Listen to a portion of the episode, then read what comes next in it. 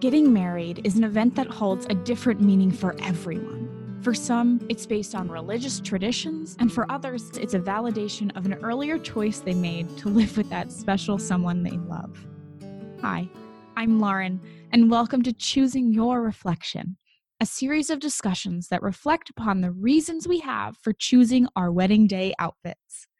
Our guests are diverse, but they all share a common journey as they share their stories, they'll help us unravel the mystique that exists around choosing that special outfit and what they learned about themselves along the way.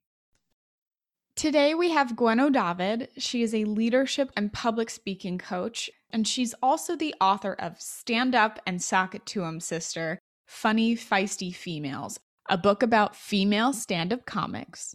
She's also a performer for a one woman show called Passionate About Piaf. I'm so happy to have her here today to talk about her unique wedding outfit and her wedding story, but also to talk about how she helps brides take leadership in their lives. Welcome, Gwenno. So, I would love to know how did you meet your partner? I met my partner back in 1981. I was living in Belgium at the time, and I had met somebody on a boat when I was coming back to Britain, and I'd invited her to stay for um, some time in my tiny, tiny flat in Brussels. And she narrowly avoided being taken away by the Moonies. And she was so grateful. She said, Let's go for a trip to the carnival in Cologne. So we hitched up there, and I took my guitar with me. I had two careers then, which I've always had. I've always had my performing and I've always had my educational knowledge sharing. So, in the day, I would be teaching English as a foreign language to places like the Spanish Chamber of Commerce and banks and uh, Dow Corning in Holland. And in the evenings, then I would go and sing in restaurants. So, I took my guitar with me and I went up to Cologne with the intention of busking. And we were staying in a youth hostel. And this woman and I, Sue, we went out for the evening intending to have some fun. And directly opposite the youth hostel, there was a little pub. And there were these lovely two boys standing outside. They said, Oh, come and have a drink with us. We said, Yes, why not? I walked into the pub and I saw my future partner standing there, and I fell madly in love with him. So that was back in February 1981. How did you know that you had fallen in love with him? How did that unfurl? Well, I suppose it's the usual stuff the flutterbys in your stomach, the feeling that we connected on an emotional level and an intellectual level. And just, he was really dishy as well. So I suppose I, I fell in lust with him really initially. but uh, we uh, eventually lived together in Belgium for quite some time. Then he had to go into his military service in Belgium because he was a Belgian national, although we met in Germany. He had gone to Belgium to play in a brass band. So he went and did his military service. Then he went to Algeria to work. I came back to Britain because my brother was dying of Hodgkin's disease. And so I was here for a while. He was in Algeria. We were apart. It was very, very tough. And we sort of broke up, but we found it very difficult to live without each other and came back together again in 1989. So that would have been, ooh, 30 years ago, 31 years ago. Mm-hmm. So then, what was the deciding factor to get married, and where did you want to get married? Clearly, there are multiple countries involved. How did you narrow down that decision once you had decided to get married? Well, my mother sent me a really lovely card uh, when we had been together for 25 years. So that would have been 2006. She sent a really beautiful card, which obviously cost her quite a bit of money, which was beaded on the front, which said 25 years. And then I thought, why didn't I want to get married? And I couldn't remember because I'd always said, no, I wasn't going to get married till I was at least 30. But by this point, I was nearly 50. So I couldn't remember why. So it was just basically by that time, I think it was just we wanted to have a party. We'd been together for a long time. So we just thought, yeah, okay, let's do it. And when I grew up, I wasn't particularly religious, but had to go to chapel every Sunday because we lived in the chapel house, which was next to the chapel. But after chapel, every Sunday, without fail, I would go down to a place called Deri. Either I'd run over there or I would cycle over there. And then I would go right down the cliffs to the beach where there would be seals and I would sing with them. And it was literally perched on top of a cliff with the most beautiful and stunning scenery all around it. And I always said to people, well, I'm never going to get married unless I can get married in Pwll Deri. Years roll on, and there has been legislation in Britain, I think probably about 20 years ago, which said that you could get married anywhere. So I made inquiries and I found out that you could get married in Pwll Deri in the youth hostel. It was going to cost a lot of money, but I'd always said, I'm not getting married anywhere but Pwll Deri. So that's how it happened. It sounds absolutely beautiful. It was. It was really beautiful. Considering you had this beautiful landscape in front of you, did you take that as inspiration for your outfit or did you have an outfit in mind before then? Well, I love being in the sea. So, whatever it was going to be, it had to have some sort of a sea theme. And I didn't like white because I'm quite a tomboy. I used to get white things really dirty. So, white was out of the question. And being a 50 year old virgin was absolutely out of the equation, really because by that point we'd had a daughter. so white was not a colour that I wanted to have. And my favourite colour is turquoise, like the sea. So my mother and I went looking for things, and I am also quite a dramatic person. So I wanted something that was different and stood out and was not. I well, I don't like the word normal. Nobody's normal, but I just wanted something that was quite glamorous, which was really me and I found it in a little shop in a place called Newcastle Emlyn, which is in the middle of nowhere.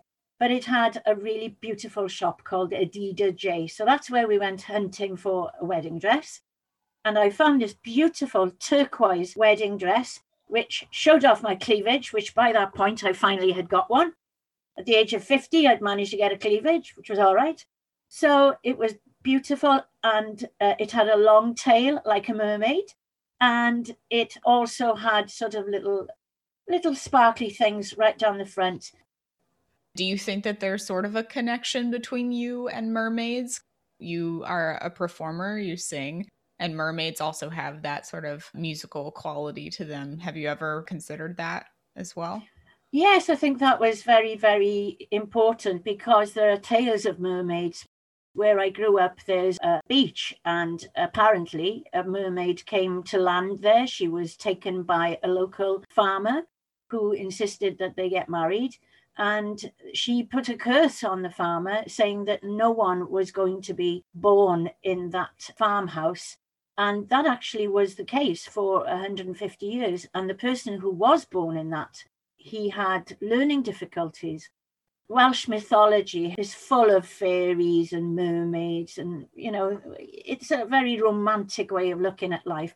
It wasn't a mermaid's tail per se, but it had a, a trail. So, but it looked from the back, it was just beautiful. It really was stunning, very low cut, and it made the most of my assets, as it were. well, it sounds gorgeous the story you just told about, you know, the mermaid being sort of captured and cursing people, I mean, that sort of speaks to the fact that most women don't really do well being told what to do and how to do it. And I think that parallels really great with you sort of saying, oh, I'm not going to wear a white dress. There's no reason for me to wear a white dress. You know, why follow a tradition if it doesn't fit the mold for who I am? Well, I heard a brilliant expression yesterday and it's strong women don't do well in cages. Mm. And that really spoke to me because I thought, yeah. And I am a strong woman and I always have been a strong woman, strong willed. You know, I broke in a horse when I was 14 years of age. You know, growing up in the area where I grew up, you had to get on with things. You know, if, if I said to my mother, I'm bored, she would just say, go out and climb some trees, go out and, you know, conquer some rocks you know, the environment where I grew up was very, very, very formative in my character and my personality. And I think it gave me the courage to be who I am. And I think that one of the great things about nowadays is that women are breaking away from that stereotypical white dress scenario. They're allowing their own personalities to come through because I think that all of those ideas about white weddings, it was to do with virginity in the first place. So I think we can move away from that stereotypical idea and convention. And also, if you consider the whole process of organizing a wedding, you know, uh, in my sister's time, it would have been my mother who organized my sister's wedding. My sister had a white wedding with all of the trappings and everything. Whereas I organized my wedding. And by that time, I was a, you know, I wasn't a young virginous bride. I was someone who'd had a life. So I had all of these skills, but I, I like to see young women who are actually organizing themselves and I think one of the most important things is for them to realize that these are transferable skills. What they are doing is they are project managing a huge project. They have to get the venue, they have to get the timings, they have to get the caterers in. They've got to make sure that the wine is the right wine. They've got to send out invitations. All the timing is so crucial. So, do you know what would be really, really helpful is if these women realized what they're doing and how fantastically skilled they are to be able to do these things and to really transfer these skills into their own careers. When I was going to school, I was going to be a physical education teacher. I had a problem with my knees, so it meant that I couldn't become a, a PE teacher. However, bright girls in school, when I was in school in the 70s, either became nurses or teachers. There was one young woman in school who became a doctor, and everybody was sort of uh, really, wow, isn't she amazing? She was a lovely, lovely woman and very bright. But there were very little choices for the rest of us who were bright. And I do feel that, thank goodness for that, young women nowadays are able to make those decisions about their careers. They're able to make those decisions about what sort of a wedding they're going to have. They're able to break the conventions. They've seen wonderful role models saying, I'm not going to do this. I'm going to do this my way, which is really, really crucial, I think. A hundred percent agree. Absolutely. I don't think I could agree with you more. well, that's really good because you're a young woman. Because let's not forget, we have the wedding and we have the marriage. Those are two entirely separate things. The marriage should be a lifelong proposition. The wedding is one day of the year when it's the day it's called the big day. We all know what the big day is. The big day is when that woman will be the center of attention. And women are not very, very good when they're younger at being the center of attention. I've written a book about female stand up comics, and so many of those women have started out being funny by being the class clown. I was a class clown, but very few girls are class clowns. Very few girls like to have the attention on them unless they've gone to a girls' school. Boys have no problem whatsoever. Boys like to have attention all the time from their teachers and from the people they mix with. Well, societally, I feel like women have been taught to not have the attention on them. They've been encouraged to be followers, whereas men have been encouraged to be leaders. And I think it's great that that's not being encouraged as much anymore in society, or at least slowly is not being encouraged anymore. It is, and that's a great thing. And I think the more we encourage women to think of themselves as being leaders of their own lives, that's where they start making really positive choices for themselves. And I do see your generation doing that.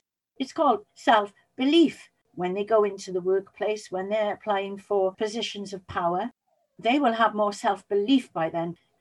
And if you look at leadership positions throughout the world, especially now, let's take COVID, for example. The countries where COVID has gone rampant and out of control are those that have been led by men. The countries that have done extremely well during this COVID crisis are the ones where women have been leading. If you look at Jacinda Ardern, you've got uh, Germany, you've got Scotland, you've got so many of the Scandinavian countries that are doing fantastically well. And the reason for that is we have different leadership styles. And I think nowadays women are more confident in their own abilities to develop these new styles of leadership without having to follow the male style of leadership, which is the only style we used to see. Whereas now we can see that the way Jacinda Ardern does things with humility, with compassion, with kindness, that has had really extremely good outcomes. So I think it's a great thing that women are really starting to become more confident in their own abilities. I have a question from your perspective now as a coach. How would you help someone or encourage someone who is struggling as a woman or a female identifying person to take leadership in their lives if they're having trouble?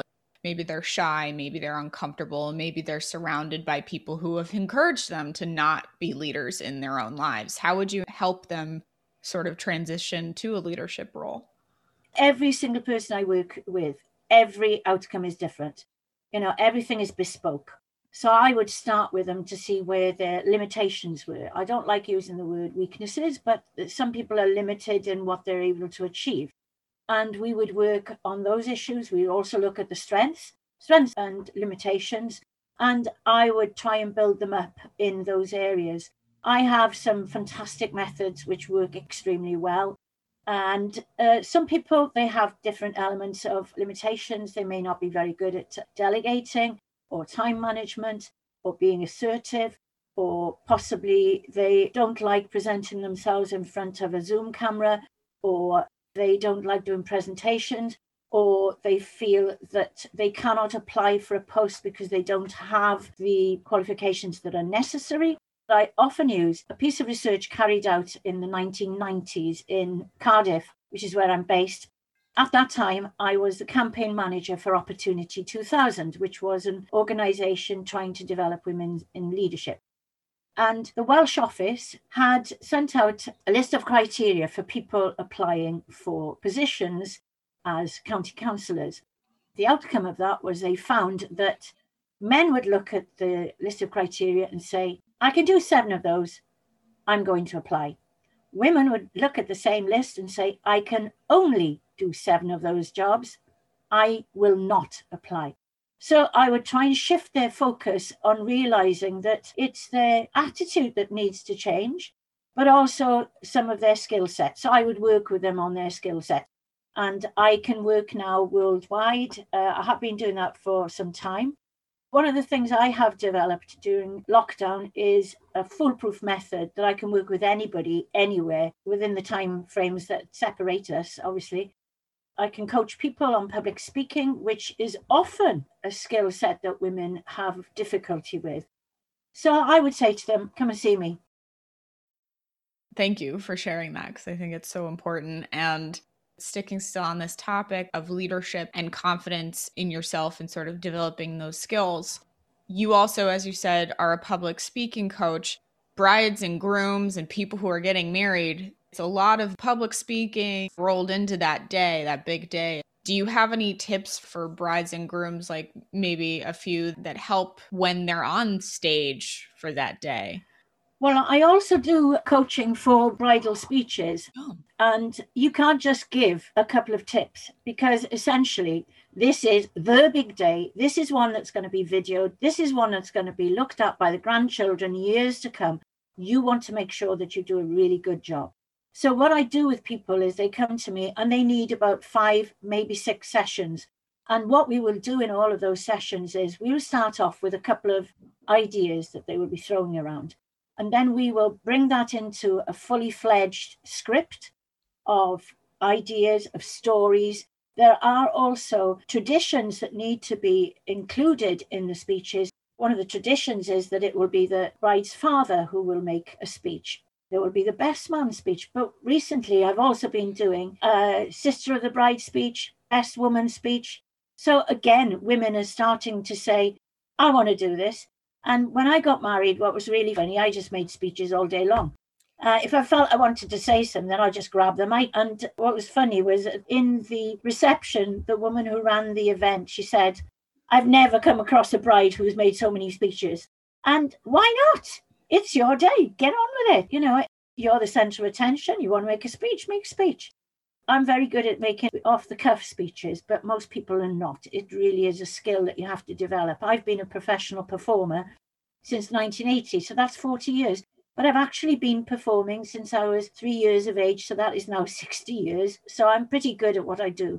But what I would do, bullet points, script, then we would fill it out with a bit of humor, some good stories about the bride or the groom or whatever, wishes for the future, thanks to everybody, I would then teach them mic technique, how to use a PA system, how to engage with the audience, how to use eye contact, how to find your volume, and all of those things which will make it an absolutely amazing experience. And I did this with a client in Los Angeles. Although I met her several years ago and I did some coaching with her when she was back in Los Angeles. We just did all of the coaching by Skype at the time. So we practiced using a hairbrush as a microphone. So, you know, you just need to know how to switch it on, where to hold it. All of those things are crucial for making sure that the day goes really well. Today, as a young woman myself, leadership in the wedding process for women typically is what happens. You are forced almost into a leadership role as a woman getting married, which is so interesting considering that most of the time men are taking leadership roles historically. So I would love to know your take on that because it's sort of a unique turn, but it also might be for the wrong reasons. People get married at different ages, but I'm of a generation that sort of got married or got partnered by the time they were 35. I've seen that going back down again, so that people are getting married younger again. So I think it could be to do with the fact that one of the biggest things that knocks women's confidence is having children. Because up until that point, you don't have to worry about balancing all of those roles. And I think that there is a certain level of equality in the workplace up until a certain point. And that point, I believe, is motherhood. It affects you financially because you take time off. It affects you emotionally. It affects you confidence wise. It affects on so many different levels. You know, you said something which I would challenge and say women take leadership. It's not that women take leadership, it's that men step back because they can't be bothered to do the work. Mm-hmm. They cannot be bothered to do the work. Oh, that's women's work. So again, there's that issue of, oh, you just get on with it. I'll turn up on the day, which is very nice indeed for them, isn't it? Because it's a phenomenal amount of work. It is a phenomenal amount of work. And I feel like a lot of people, they've been almost left alone, stranded to just figure it out. And some people don't have the resources or the tools to move forward. I have a degree in production planning. So thankfully, I have a sort of a qualification for it. So I'm okay but not everyone does. Most people go into this process totally blind. Can I just say something? It's called the emotional load. You may have heard about uh, emotional load. Mm-hmm. Well, if you were a mother, it would be where are my socks, mum? Where did you put the keys? And then you have to remember it's your it's your grandmother's birthday. The emotional load is all of those things that a man will shift onto the woman. And if you want to have a better future, I'm suggesting to you now that you actually start forcing him to do a bit now. Otherwise, the emotional load will be all yours by the time you settle down and have a family because it becomes a habit. Don't let it become a habit. Has always been the case in my life. You're supposed to remember all of these things, like where they put their car keys, where they put that file that you know nothing at all about. So, you know, Start training him now. it can also be a time to like encourage people to step forward and take their leadership roles and enhance their skills in that field. So it's it's almost like a fun little test. well, this will improve your delegation skills, that's for sure. And just say, you have to organize this. I'm doing this, you do that. Mm-hmm you know but the the tricky bit is and this is where i think a lot of women are accused of nagging nagging is really repetitive behavior because one does not get the results one wants. The language that we use is fascinating really because would a man nag? No it's a woman only word. And a lot of the words that we use around leadership there is a very definite split between men and women and the language that we use to describe our behaviors. A woman would nag, whereas a man would just be assertive. Same thing. It's just that, you know, one has outcomes and the other one doesn't. so, you know, be aware of those things, be aware of the language that you use around some of these issues. Persistence for men is, you know, formidable, and persistence with women is annoying. Obviously we want to change the perception of persistence in women. Yes. You mentioned your book a little bit earlier, but I would love for you to talk a little bit more about female stand ups if you don't mind. I would love to. I always love talking about female stand ups. it started as a master's degree, but it started before then because I've had a passion for comedy since I was a kid. There was nothing I loved more than to make people laugh. It was like a magical thing and I realised then, well, you know, that I was I was the only girl that was a class clown. There was nobody else faffing about and having a laugh, apart from the boys. And when I went to college, I went to be a physical education teacher, but then I had to change my course. During my 20s and early 30s, mid 30s, I was working two separate professions one of being uh, in education and doing supply teaching, and the other one being in performance and broadcasting and writing and being creative. And when I got to my mid 30s, I realized that I wasn't going to be able to continue with my creative life in the way that I had done, because by that point I had a daughter. My husband was working away. I had to find something else that I could do. So I did my master's degree in women's studies because I intended to make films about women. I wanted to be a director of projects about women. As a result of doing the master's degree, we had to choose an area of society where women were not very prolific. So, women working in a male dominated industry. And I decided I was going to do stand up comedy because I didn't know very much about it. And although I'd had loads of television roles and uh, one role in a film as comedy characters, I didn't have the guts to go out and do stand up comedy. So I wanted to find out more about it. So that's where the book started. I interviewed five people in 1996. And it took me 20 years. So we talked about resilience and persistence. I got that in buckets because I thought that there was a gap in the market. And what the gap was, was an understanding, a real clear understanding of what the glass ceiling is and how these women had broken through it. So I looked at all sorts of aspects, such as working at night, which is dangerous for women. They don't like working in environments where they may be raped on the way home. The way that men network, golf clubs, etc., it's all very predominantly male. And especially here in Wales, men network in rugby matches. And that's what, you know, incentives for business. They will say, we'll give you a box, a debenture in the rugby stadium. And it'll all be men and they'll all be talking business. There's no space for women there. I interviewed 94 people worldwide uh, who are involved in the comedy industry, including 65 women who are female stand up comics. And I got the oldest, the youngest, the shortest, the first Muslim, the first Indian.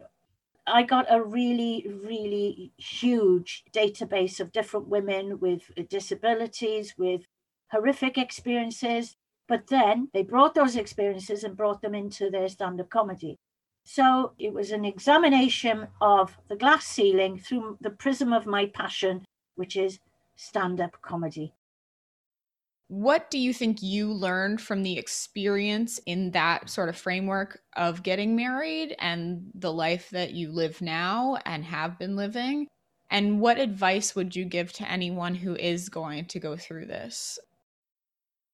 I would say that the most important thing is to delegate as much as you possibly can and also to recognize that those skills, as I said before, are transferable skills. And although you may not want to write them down on your CV, be very, very aware of them because they are transferable skills. We often do not give acknowledgement or credence to those things that we have done because they're not in our professional life, which is ridiculous, really, because, you know, it is a big thing and you are project managing all of it. So give yourself the kudos for having done that successfully. I have to say that um, I enjoyed being married, but I think people have a tendency to grow apart. And if that doesn't work, it's not a failure on your part not to be able to sustain that marriage, because I am now unfortunately going through a divorce. I didn't particularly want to because I wanted to be married for my entire life. But I will be happy for the rest of my life. I know that whatever happens, because I am determined. I'm very determined. And Whether organising the wedding was part of that process or not, I do not know. But I do know that it did give me a little bit of self confidence. I could do this. It wasn't a piece of cake, it was very complex, but they're challenges that we have overcome. So, you know, I have no qualms at all. If I meet uh, the right person in the next few years, I would consider getting married, but I would have a prenuptial lined up in beforehand, I think. So you don't have to go through all that messy, messy money business. But no, I think it's a great date to be in. I preferred being married than not being married because I think it gives you a certain sense of security. It certainly gave our daughter a sense of security. So I think it's, uh, as they say in French, chacun son goût. I liked being married. I loved being married. And I would welcome getting married again if that were the case. If the conditions were right and if I met the right person, why not? And that's you choosing to be happy. That's you choosing to be the leader in your life. Yes. And in essence, choosing your future and choosing your reflection, which is what our podcast is called. And it's these choices that are so important for us to make, not only as people, but as women to continue to make moving forward and getting a habit to doing that for the rest of our lives and hopefully for the rest of history. Indeed. You know, when I was growing up, I had some role models. I had some very powerful women in my family. My great grandmother had been left a widow in her 40s and she had to run a farm on her own. My grandmother was also left a widow with seven children, and the other grandmother. But what I'm saying is that, you know, we need to have role models. And if we want to break away from this white wedding thing, which some people might want to do, if we have more and more role models of people who are having weddings that are in uh, youth hostels with turquoise wedding dresses, and so be it. Be yourself at any cost. Any other way, you're lost. That's my lifetime motto. So there you go. If anyone is interested in reaching out to you, how can they get in touch with you? They can get in touch with me on LinkedIn, obviously, but I have a website which is https two dots two forward slashes gwennodafydd.co.uk. That's G W E N N O D A F for Freddie Y double Thanks for listening. Check out our website, choosingyourreflection.com, where we unravel the mystery of the perfect wedding outfit. Check back next week when another beautiful soul takes on the journey of choosing their reflection. And don't forget to like, share, and subscribe.